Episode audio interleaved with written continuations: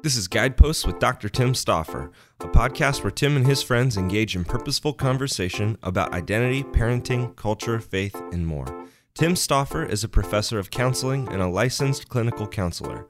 My name is Sam Mayung, and I'm Tim's friend.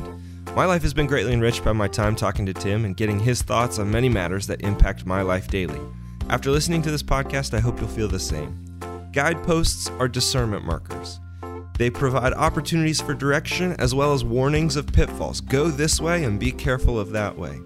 We hope that each episode provides some sense of direction as we navigate the challenges of daily life.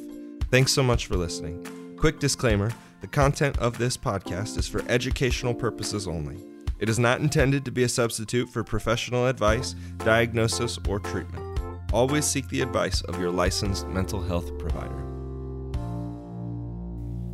Right. Good morning, Tim. Hey, good morning, Sam.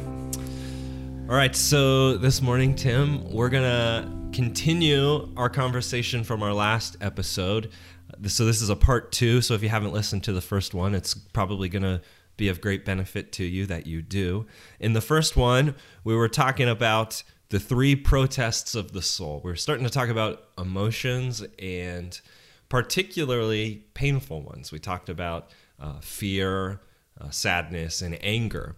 Um, but Tim, you're convinced that our emotions are a gift of God, even including these painful ones, um, and that they're necessary for being able to experience life in the fullest sense, in the fullest way we were, were meant to. Right. I think about a negative emotion or painful emotion as a necessary element of navigating a broken world. Right. It's like we want to be able to express pain because something actually hurts. And so we know of diseases like leprosy where the loss of feeling, physical feeling, actually leads to catastrophic outcomes.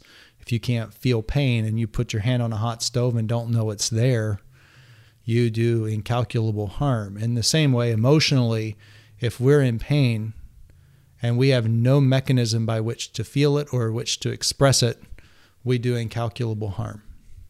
And I think often, maybe this is just me, but I interact with someone who is just always happy all the time. I don't trust them mm-hmm. because that doesn't that doesn't map with the same experience that I do that there is pain there is real things that causes sadness and grief and and whatever the person who's constantly putting up this happy facade all the time I naturally don't trust because there's something that feels fake about that because it doesn't actually seem accurate to the experience of life. Yeah, it's funny you say that. It brings back an old memory from when I one of my first jobs. I worked in a in a hardware store when I was a teenager and a young adult, and one of my colleagues had this perpetual hey how you doing oh praise the lord it's like life is just fantastic always it's like that was the right.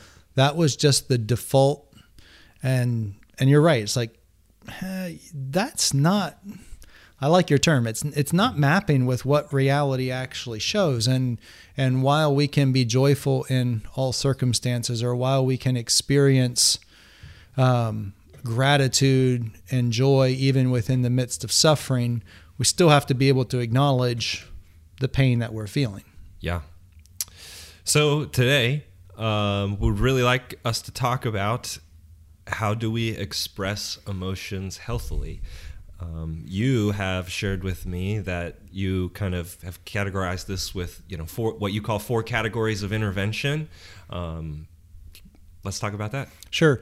Well, I think like I want to think like a Venn diagram of overlapping overlapping circles, and you can think about um, each of these four dimensions. I call them four dimensions of human experience, um, or of what it means to be human, and they all overlap with each other. So it's they're not clear cut distinctions, but it's helpful to see them all as their own unique category um, for the sake of of conceptualizing what we might do. Right. And so we can think in terms of physical and the physical category or the circle um, is is really about our biology. It's it's about our our blood and our sinews and our neurons and our brains and it's the it's our body and we have uh, we have to attend to to our body because anxiety as an example often lives within the body itself same with depression same with other mental um, health issues like bipolar or schizophrenia it's like you have this organic brain disease that has to be treated to address symptoms. And so we always want to be paying attention to to the physical aspects of life. So if someone has thyroid issues, it's like their mood will be tied direct is tied directly to um, the function of the thyroid. So if you have if your thyroid isn't functioning properly, you may feel very depressed and it might have very little to do with the other dimensions of life. It's just that your body um, is struggling with something. And so the physical, biological is the one circle. Um, the next one we can think about is psychology um, or the psychological. Here we're talking about the what I would call the mind, the will, the emotions.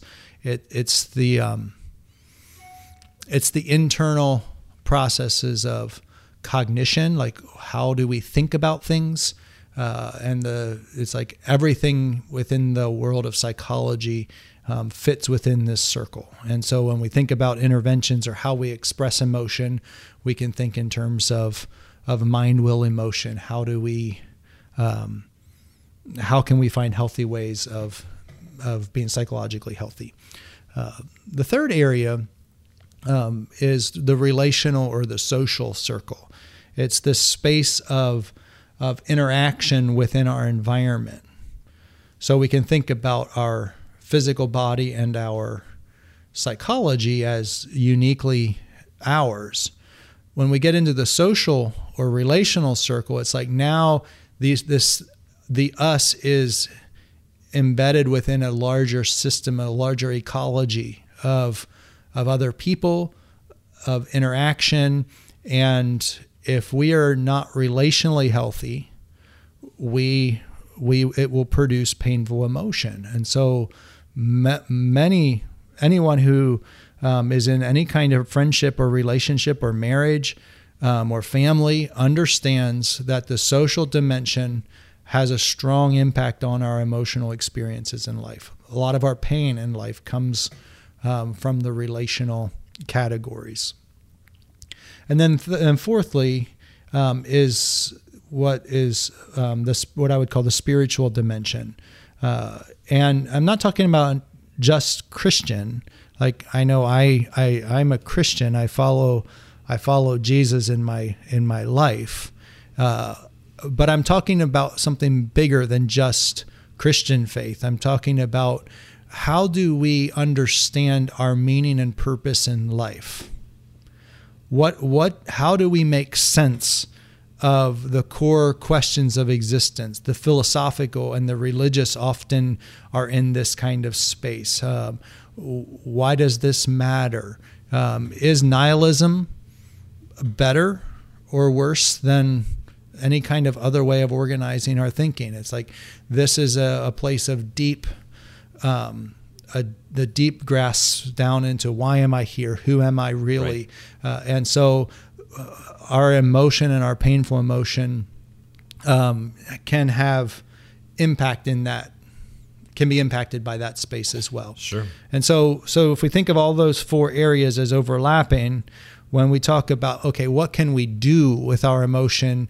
We can think in terms of, you know what, there are physical behaviors we could engage in with our body. We could do something.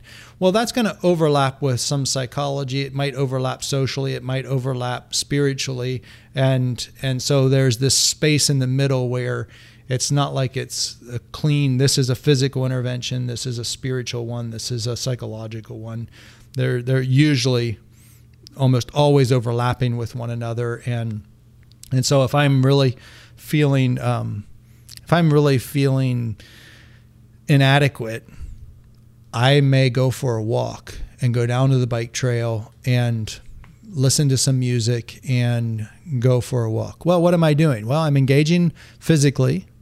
I'm also engaging um, spiritually because I'm able to I'm able to pray. I'm able to to think. I'm able to um, process um, how I'm making sense of life. But it's also psychological, and if I do it with a friend, it's also social. And so, hmm. so almost all of our, almost all of the things that we do with emotion, or to help us deal with painful emotion, may have overlap within each of these four categories personally, I find it helpful to think in terms of what is it that I'm really needing right now? Do, do I need, is it my thinking that really needs to be challenged? Well, that's a psychological process. And I might tap into my spiritual life, I might tap into my relational life to help me with my psychological process. And so our conversations are um, help us because we're able to engage our thinking together. So it's like we can bring our psychology, um, we can bring our social um, relationship, we can bring our shared faith and our spirituality to bear, and the very fact that we're sitting here talking, we're engaging our bodies in the in the process. So all of these things work together in a in a meaningful way. Does that make sense? Yeah, it does. I actually was uh, when you were talking in the overlappingness of these things, I was thinking actually of a of a Charles Spurgeon quote where he says, "A mouthful of sea air or a stiff walk in the wind's face." would not give grace to the soul, but it would yield oxygen to the body, which is next best. So, like his recognition that you know, oxygen from my body is helps me. It's good for me. It, you know, and and I think if I'm remembering correctly, this quote is in the midst of, especially if you're experiencing, you know, spiritual you know blandness or darkness and you know depression or something like that he's you know anyway i think that's that, a cool quote of this overlapping thing. That's that's beautiful. Yeah. So let me tell you a little story about um, about emotion and how learning to express emotion um, is meaningful. Um, in our last in the previous episode, I, I, talked a little bit about my experience of coming to terms with emotion in grad school and um, yeah. and being like, okay, God, teach me to feel around the entirety of of this wheel of emotion. I want, I am confident that emotion is this gift from God, but I have some work to do and I, I want to grow. Uh, so early in my experience with this, I um, I came across this concept called a feeling exercise. And it's in essence where you say something along the lines of, I feel blank, and you insert an emotional word. Um, and I like I like that as a starting point because it's it's taking one, it's taking ownership of what I feel. It's my feeling. It's not it's not you make me feel angry or you make me feel inadequate. It's that I feel fill in the blanks. It's that I feel inadequate and then I go on to describe the circumstances that are eliciting that emotion. And that's a powerful um, way of using language to take ownership of what we feel. I don't want to I don't want to give you my emotional world. I don't want to give my emotional I don't want to give control of my emotional world to others. It's mine. It's my emotion and I'm responsible for it. It's it's mine. The way I think, the way I interpret life experiences, those are the kinds of things that are producing the emotion that I have. It's not that you have the power to just reach in and make me feel what I feel. Sure. And so so when we use terms like I feel, we want to use that in contrast to you made me feel or that person made me feel or this circumstance made me feel X. It's like, no, I feel those things, but here's the context around which this feeling has emerged. And I'm going to take ownership of all of my components of, of that because it's my life as a whole that's producing the emotion, not the circumstance itself. And that's why we can often have different emotional responses to similar things. Like, like you can think about it in on the road. It's like somebody can cut you off when you're driving, and one day you just keep whistling the tune. You're listening to your radio and you don't give a rip. It's like, yep, he's driving like an idiot. And I hope nobody dies. But I'm going to go about my day. It doesn't impact me at all. Other days, the idiot cuts me off on the road, and it's my it's my moral and ethical responsibility to teach him a lesson. Right. It's like I gotta I have to respond, and all of a sudden I'm agitated and I'm angry and I and I'm accelerating and I'm now I am becoming the very thing that I would say is ticking me off. Well, what's going on with that? It's not the circumstance. It's that the way I am interpreting things right now, whatever is going on internally, is is producing the emotion that I'm feeling. The driver on the road is just simply the context from which that is emerged. Yeah. And and so depending on how what's going on internally for me is going to re- make a difference in how I feel. What what do you what is a good way of identifying the situation that's eliciting the emotion? So what what's a because I think oftentimes you're just you know I get angry, but I'm like, why did I get so angry? You know today, whereas normally I don't. So what's a good question to ask to help identify why today? Sure, that's a that's a good question. Um, I would say that that in many regards, I think that just grows out of our ability to name what we feel, and our ability to name what we're feeling will unlock that understanding of of the trajectory across time, like of what it is. It's like my ability to say. Um, me use something other than adequate. Let's just say I'm feeling discouraged. And I can say, man, I feel discouraged. But my ability to name my discouragement will likely give me insight into how this feeling has come about. If I don't know how to name it, I won't be paying attention to any of the contextual clues that would that would lead me to understand that it is discouragement that I'm feeling because many people might feel discouraged and then they just go home and kick the cat or yell at their kids. And it's they don't understand what they're feeling. They just think their kids did something or the cat did something. And it's like the, the the kids didn't do anything wrong. They're just playing with their toys like normal. And there's there's toys on the floor when I get home no matter what. What is it about today? Well if I am able to identify that I feel discouraged I will be automatically connecting that discouragement to what's eliciting it. So if I was at work and I lost a contract and I'm like, dang, that's going to really hurt my performance review. Or, you know what, I'm not going to make my. I'm not going to make my quotas for this month, and that's going to cost me in my bonus check. And I was counting on that, and man, I feel like a failure. Well, if I'm not aware of any of that process internally and I'm just pissed and I'm angry and I come home and I'm I'm grumpy, I probably won't understand why. But if I'm able to name it, it will almost automatically be opening up the, all the context clues, the awareness in in the process. So I so I'm not certain there's like a something that you do per se. I would say the starting point is learn to name what you feel, identify it properly and identify it precisely and, and find the feeling word that really gets at what it is that, that you're experiencing. Uh, so back to this story, when I started this kind of feeling exercise, I, um, I said to my to my wife and I talked about it, and we said, well, we're going to start a tradition when we go to bed every night.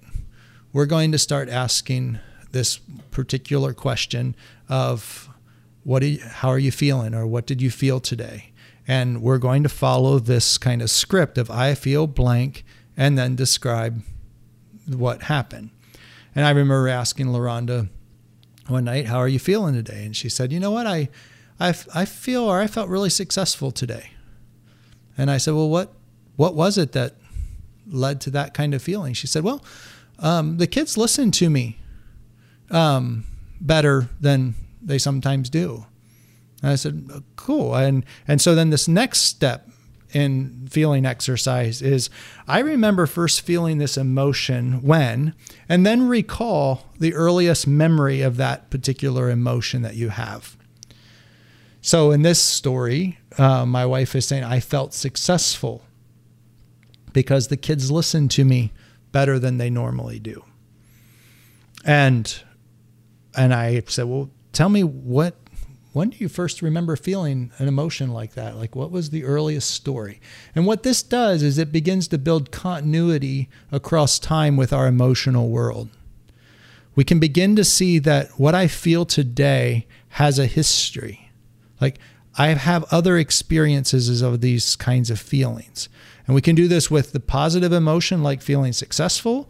We could also do it with the painful emotions of life. If I'm feeling inadequate and I say, When's your earliest memory of feeling inadequate? And I say, You know what? Man, when I was seven, I remember. I remember getting a bad grade from a teacher and the teacher really pushing me hard and and was not very gracious with me and and I just remember feeling like I, I suck and I don't uh, it's like that now I have a, a like a, a, a thread that goes back across my life, and I can begin to see that my emotional world um, has continuity and has connections across time. So I asked my wife, I feel successful. I said, when did you first feel that? And she said, oh, I was I was a young girl, and I remember I remember feeling successful when I sold a pail of wild blueberries to my neighbor for 20 bucks. And all of a sudden, I'm like, hmm, I don't know anything about wild blueberries. My wife grew up in rural Canada, way up in the north. And the closest thing I have is a little kid's book that I remember called Blueberries for Sal, where there she's out picking blueberries and a bear comes along. And um, that's the only picture I, I don't know anything about how blueberries grow. And I know they're good because I've eaten them, but I don't know anything about them. And so I said, Well, tell me about picking wild blueberries. And that led to maybe a 20 minute conversation about one of her favorite childhood memories. And it was meaningful. I learned something about her and her life. And that's one of the what I would say is the positive one of the positive benefits of having healthy emotional connection is I connected we connected in that moment emotionally. And what it did was it led to a meaningful conversation about something important. Is it life changing? Is it like is it super significant? Well, not in its not technically, but is it significant relationally? Absolutely. It's massive. It's like that's precisely what we want in relationships. We want people to connect with us. We want people to to connect with what we feel and the context of what we feel and how this in, how it connects to the our experiences in the world and in our life. And so if I can connect with her feeling successful, I now have connected from this moment in time the whole way back to her childhood memory. And now I get to experience and be in essence present across this time frame. It's like it's like I am a meaningfully connected person that now I understand something more deeply about this person. We all want that from our significant others. We want that from our friends. We want that from our intimate partners. We want that from the people who love us. And this is why emotional health is so critical. It's like we we want to build um, emotional that kind of emotional connection. Now we also want to be able to do that with the painful emotion, and that's where it gets a bit more challenging because we have to actually engage pain then. Yeah. And pain hurts me, and I'd rather not do that. So, t- so tell me what you're thinking. Yeah, that was no. a, that was kind of a soapbox long monologue. No, the the that's a fascinating idea that in connecting and especially in in sharing stories you are present across a time frame. It's like you weren't actually there when she was picking blueberries, but for you to connect with her now in the present moment and in the emotions that elicit the same feelings, you somehow are present now and you're connected together through that. That's mm-hmm. that's a that's a pretty cool thought. It, it is a deep concept because it's it's like um, we are we are now engaging meaningfully, and I uh, I am honoring her life. I am honoring what's important in her life. Yeah. And so if it was if it was a painful memory, so so let's say someone is dealing with some severe abuse that they've experienced as a child. If I can if I can emotionally connect with the pain, if I can emotionally connect with the the growth from that, if I can emotionally connect with what that's like across time, that person's going to feel connected to and is going to feel safer and is going to feel a sense of I can count on you. There's this this depth and richness within both painful connections as well as the positive ones.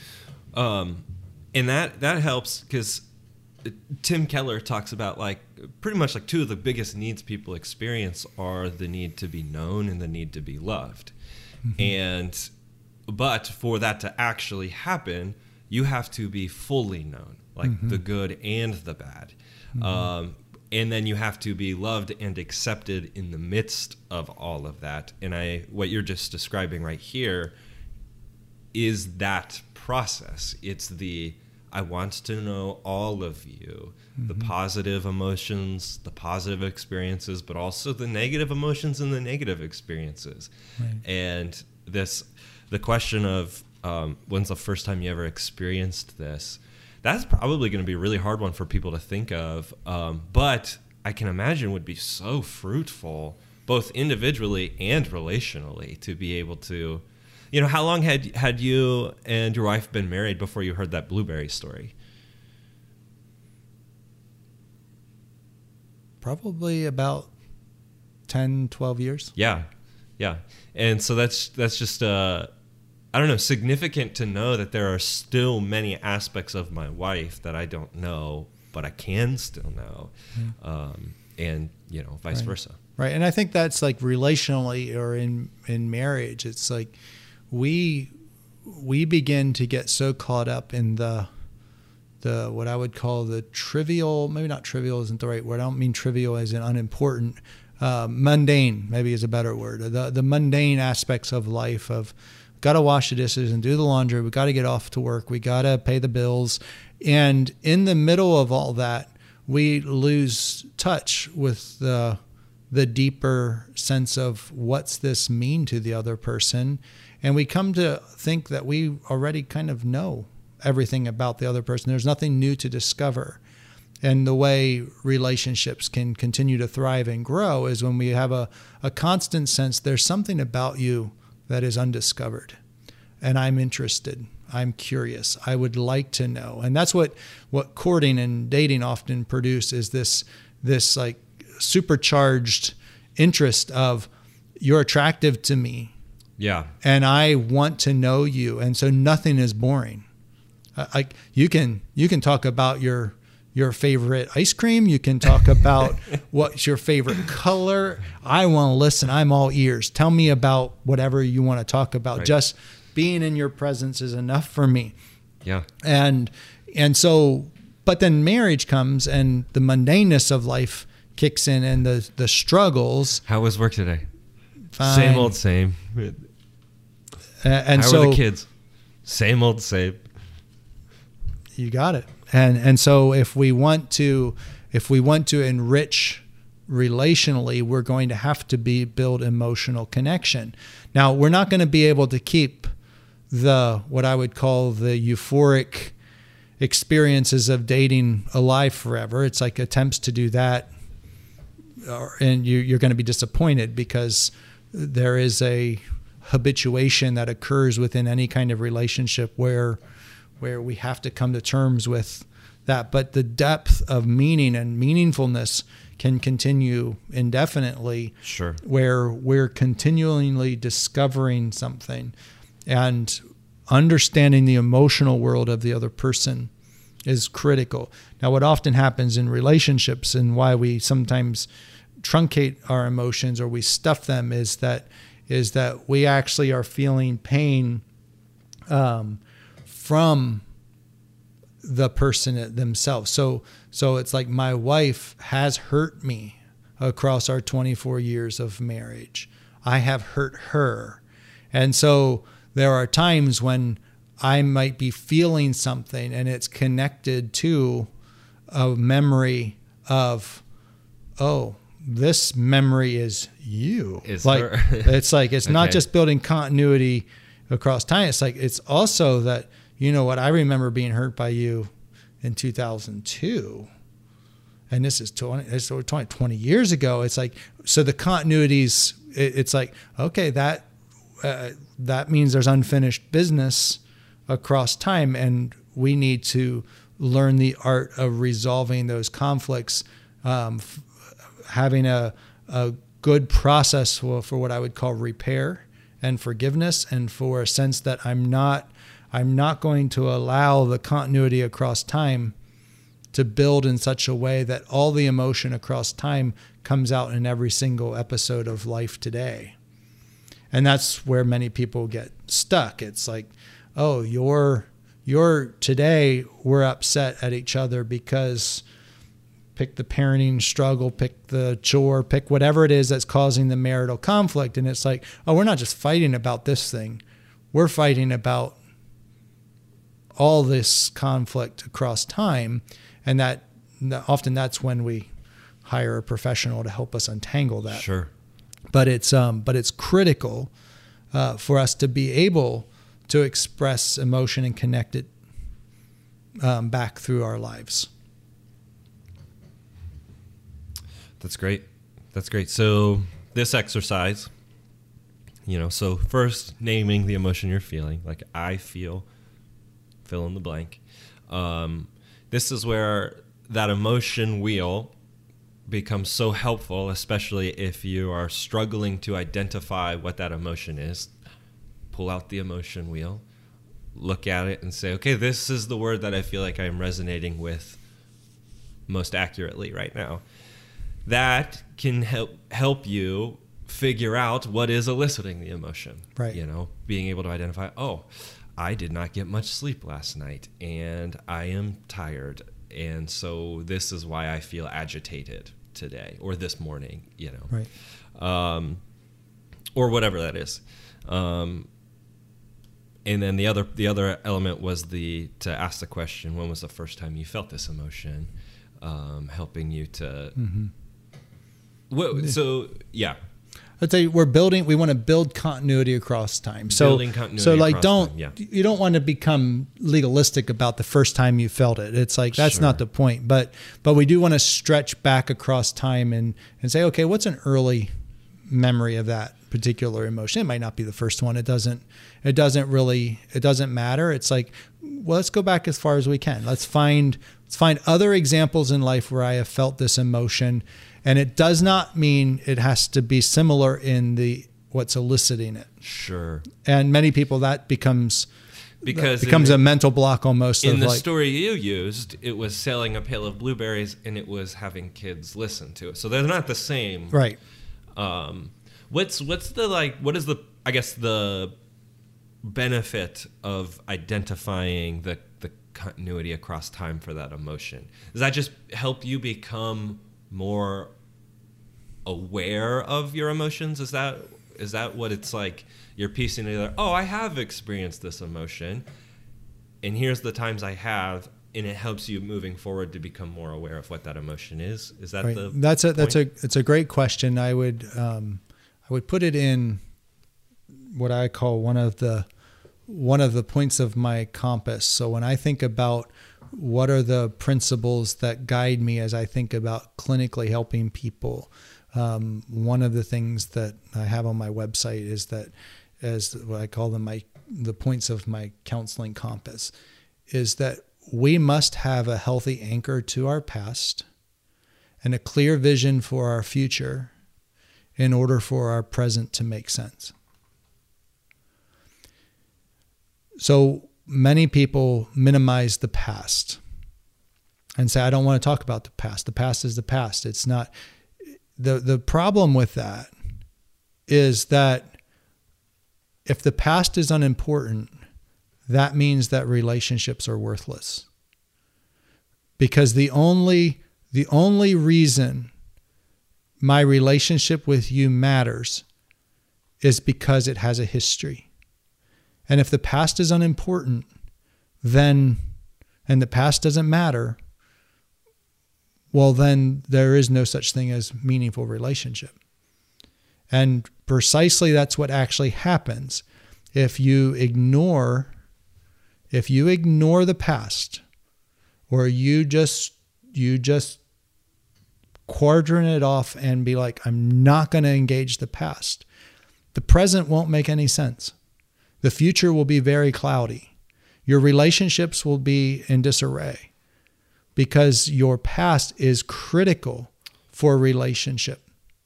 So when people okay. say things like like you know what it's in the past we're not going to rehash anything from the past that's just it is what it is it's like well it just doesn't make sense because you carry all of those things with you it's, it's how it's who you are it's how you become the person you are it's because of the experiences you've had and the relationships you have built like yeah that right. makes and sense. and we we can see it in its most what i would say its most painful and brutal space when you listen to um, a person describe their parent with dementia.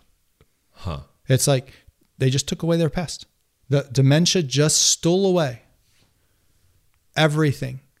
And it's like now I have this body in front of me, this person in front of me that has no ability to connect with me, to know who I am. There's no past. And so nothing makes sense. Nothing makes sense. They, and now yeah. it's like, what happens to that relationship? The person that's that doesn't have dementia is suffering incalculably because it's like the past is what gives meaning and it's what gives a sense of orientation. And so, so understanding wow. our emotional world is saying it doesn't mean that we're stuck in our past. It doesn't mean that we're that all we're going to do is just turn around and ignore reality and ignore the present and ignore the future to just wallow in the past. Like that's that's its own kind of pathology of its own. It's like that's not what what I'm advocating. But the idea that we can somehow just etch a sketch away what's been done to us and what we have done and what we have felt and what we have experienced as though we can just ignore it all is a fundamental error of it, it's it doesn't work with real life and it will truncate any possibility of good healthy relationship does that answer the question of, uh, yeah. of why having continuity across time matters yes i think so and especially um, and i think especially for the painful emotions. I'm sure it's probably important for, you know, positive ones as well. But I think especially for the painful emotions that you keep experiencing, but you're not sure why you keep experiencing, I have I'm a I have a sense that understanding the past and the way you have experienced that will really help you understand why you're experiencing it now. Right. Or what are the things that are bringing it about. Um, right, and and we shouldn't make the assumption that because we're building continuity to the past, as though we will continue in the present to feel everything is with the same amount of pain as we have when it occurred. So, so people who having endured trauma or maybe gra- grappling with PTSD, it's like we don't want to we can't ignore the trauma and processing the trauma and doing the work is often emotionally excruciating and painful hmm. but it brings about um, brings a corrective to the emotional space the processing of it allows me to move from post-traumatic stress disorder to post-traumatic growth and so we aren't losing touch with our trauma. It's just that now sure. our trauma is taking on a different a different impact. It's like I'm not it's not disordering me anymore. I'm actually have growth from it and you know what? I'm able to do today something I could have never done before because of the healing and the growth that I've had. And and but we maintain the continuity across time. And many people try hard to just box it off, box it off, box it off, and then they wonder why is our relationship a, why is my relationships a mess? Why why can't I have depth of connection? And it's like, well, you just closed yourself off emotionally. That makes that makes a lot of sense. That makes a lot of sense. So where does that leave us, Sam? Like, does that um, yeah? Is there additional questions? So yeah, so you wanted to ask? That's a that's a helpful exercise. Um, that's a helpful exercise. We, you know, you're listing those four categories of intervention: physical, psychological, social, spiritual. Um, maybe is there? Would you? Would this be a thing? Could you give me a couple, couple bullets in each of those categories of? Um, here are some things you could do, or here are some identifiers of like, hey, yeah, this might be a little off in in each of those categories and here's how you could maybe readjust them does that make sense so like sure. like the physical one you said like go for a walk like the, mm-hmm. it is good for the body to have oxygen mm-hmm. and exercise you know mm-hmm. especially when you're talking about it's a, we have biology we have brain we have neurons you know we have uh, chemicals like dopamine that our body naturally produces that helps us feel good and when you're not exercising you're not experiencing those things and so it makes sense that if you only watch TV and you sit on the couch and you know, or and then you you you um, interact in behaviors that cre- like our phones that create dopamine, but in a really unhealthy way. I'm not incredibly knowledgeable of how that works, but I know that it's a real thing, and like addiction to technology and pornography are very linked to the chemistry in our brain. Um, so I don't know. Doesn't my question make sense? Yes, it, it, it sure does. So, so those four categories, maybe some helpful things to. Here's some things you can make sure you're kind of doing to remain emotionally healthy in those categories. Right. So let's think in terms of um, of the physical first. So um, certainly um, there are a few key aspects that have to be attended to as a as kind of like the first spot of intervention sleep, nutrition, exercise. Those three, and, and even exercise like movement, like getting your body moving. Um, so, so attending to attending to our sleep is probably one of the most important aspects um, that we can that we can attend to. Um, physical exercise, um, we can expand that even down to things like deep breathing, uh, progressive muscle relaxation. So that's the sense in which you tighten up specific muscle groups in the body and then relax them. And you do that kind of as a progressive process through the body while you're deep breathing. And what that does is it it brings the body down. It brings down anxiety. It, it brings down heart rate. It it helps with it increases oxygen levels. And so, deep breathing along with progressive muscle work can be a really powerful way, especially of addressing anxiety. Anxiety responds positively to those kinds of um, interventions. The another, um, and those are things that everybody ought to do almost like no matter what. It's like those yep. are healthy behaviors that we we want to engage in over time. Um, other physical um, processes are medications. Uh, so if someone is in clinical space, antidepressants and anti-anxiety medication can be a can be an absolute game changer for people. Um, uh, for people with um, ADHD, Adderall or uh, um, or some similar medication for ADHD. Absolute can be an absolute game changer for people. And many people underestimate the element of of the impact of medication.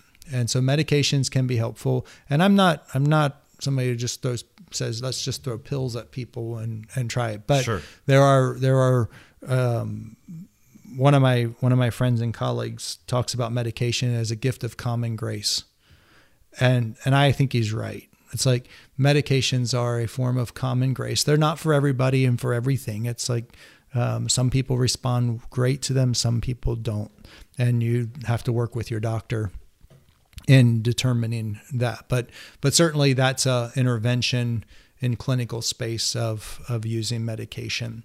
Um, other physical aspects would be um, would be doing something fun like going and watching going and watching a movie that you enjoy, going for a hike, um, playing games with friends. It's like you're engaging in a physical, tangible activity that that brings about uh, brings about meaning. So, um, so kind of any almost anything we do includes the body at some level. Um, right. But um, but attending to to our physical health is certainly a good way to think about that category. Um, psychologically, in the psychological um, category, I think one of them is naming our emotion, being able to learn the vocabulary of emotion. Um, differentiating a thought from an emotion is important. You will hear people sometimes say, I feel like you don't like me. And it's like, oh, no, you don't feel that. That's not a feeling. Uh, that's a thought. It would be like saying, I don't think you like me. And I feel really inferior because of that. It's like the the thought is that you don't like me. The feeling is whatever that elicits. Yes. And many people confuse the language. And I have clinically already been like worked with people saying, I want you to catch every single time you say something like, I feel, and then fill in that blank. If it's not an emotional word, it's a misuse of language. Yes. Because we're not feeling, well, I don't, I don't feel like our political system is in chaos. I think that it's not a feeling that I have. Um, I don't, I don't feel like my car is going to break down soon. I, I think that it has these issues. Yes. And so I feel anxious because will this car get me where I want it to go or will it cost me a lot of money? I feel anxious about that. In the importance of that, differentiating and accurately using language is because it enables us to more effectively engage with other people. Like it would you say that's that's absolutely absolutely. I would say it also helps us to more effectively engage with ourselves. Right. It's like we're we are we are in essence are telling ourselves the truth. It, it's yes and i think that's what i i'm trying i'm processing but not articulating well is like you're identifying what is actually true. Um, you are finding yeah the truth. Right. And and so many people get stuck when they will say things like um, I feel like you don't like me. Well, that's not a feeling. And and if you try to stick in the feeling space, you will be constantly disappointed because you'll never you can never bring correction to that. If I say, I don't think that you like me and I feel sad about that, now in relationship, I could deal with my behaviors that elicit that feeling. But if all I'm trying to do is make you not feel what you're feeling, I will be like, it's like a crapshoot. I'm, I don't know. I don't. Yeah. There, and and the fact that you still feel it, there's no res, there's no resolution in that.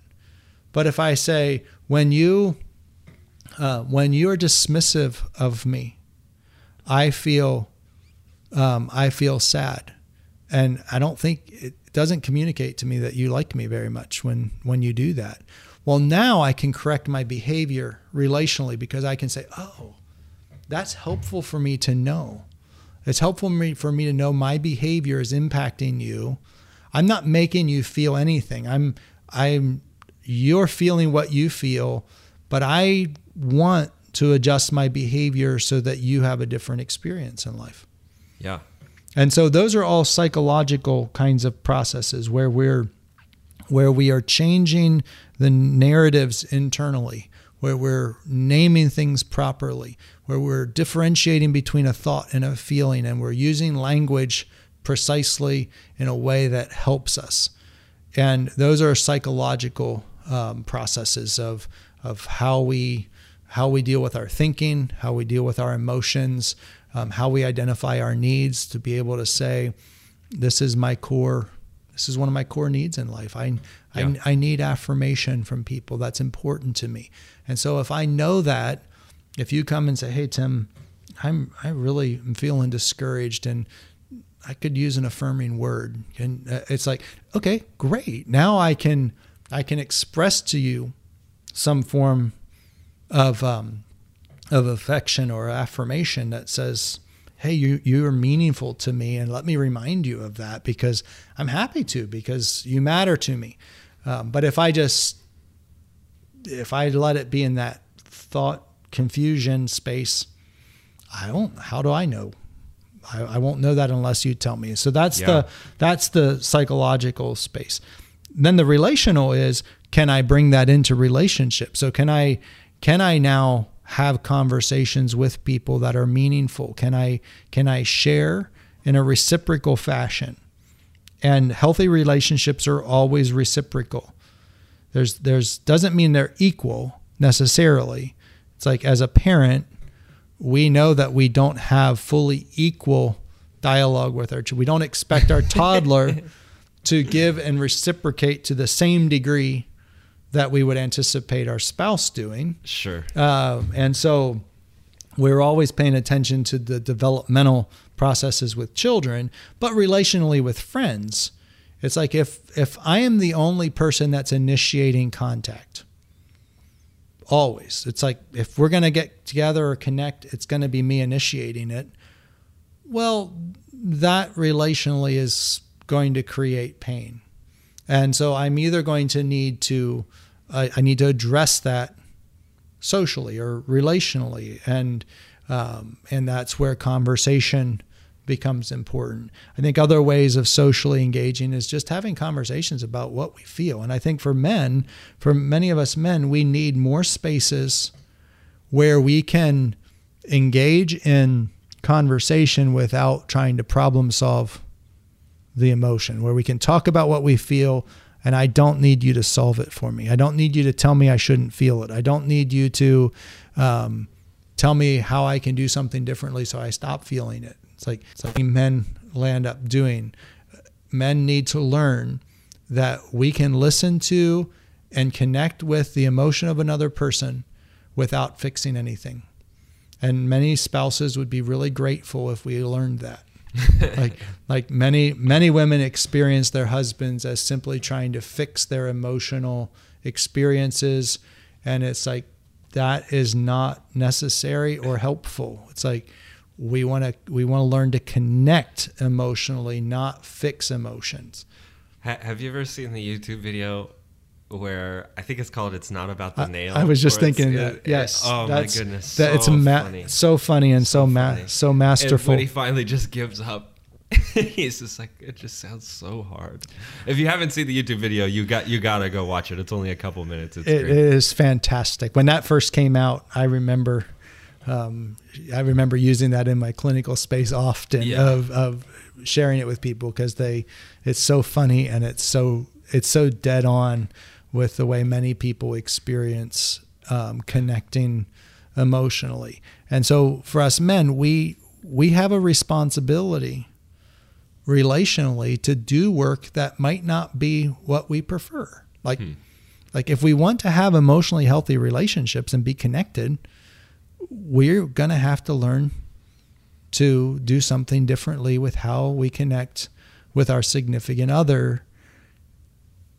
And we need to learn how to do that differently oftentimes with one another as well. It's like it's there's an element of of the emotional rules that many of us have had for men simply are not effective and they're not they do not have they do not bode well um, for healthy relationship and and so we have we have to learn how to to manage that. So so relationally we find interventions we get together we talk we go we play games together we have fun together we express what we feel we joke together we laugh we play games we we engage um, we engage socially and relationally. Um, and then spiritually we we really need we really need to dig deep in how we understand the governing philosophy of our life like how do we make sense of meaning and purpose? What is the what is the authority structure in our life that gives us a sense of of direction and guidance? And we all need an authority. We need someone to we need someone to tell us who we are and where we're headed. And we need a governing kind of process. It's like we don't we and this this will actually be a, a topic for a future podcast, but but we don't have the ability to just create our own identity out of nothingness. We we have we have to build identity gets built out of something bigger than us giving us direction and guidance. And so spiritually, we in the emotional level is we bring um, we bring what we feel to God. We bring what we're experiencing emotionally up against our philosophical, theological, spiritual sensibilities. What do I how do I make meaning and purpose out of this? Well, I need to recognize that my emotional world is going to fit into that sense of how I make sense of the world. And that's now, that often means we engage socially and we talk about that with other people. We engage authors and we listen to other people. Um, we read the scriptures. We, we do all sorts of things whereby we bring to bear our philosophical, theological understandings of those deep questions to bear on our yes. life experience rather than the other way around.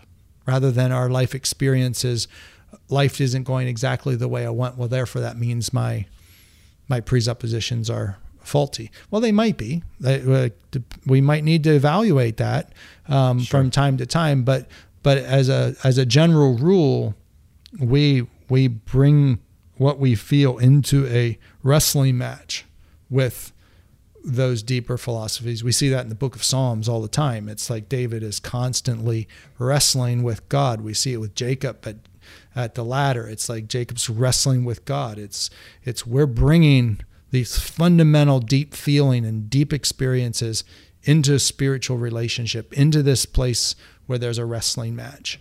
And that's an important dimension of of healthy emotion. Great. That's very, very good. Very helpful. All right. Well, I think that's probably enough for today. We that was a deep that was a so deep too. dig. Um, think so too. Um, awesome. Uh, great. Thanks, All right. Tim. Have a great have a great day. You too. We hope you enjoyed this week's episode of Guideposts with Dr. Tim Stauffer. If you're finding this podcast beneficial, please share it with a friend or leave us a review. Also, make sure to check out the show notes where you can find links to resources as well as an email address. We want to hear from you. Send us your questions, feedback, and topic ideas for future episodes. Thanks for listening.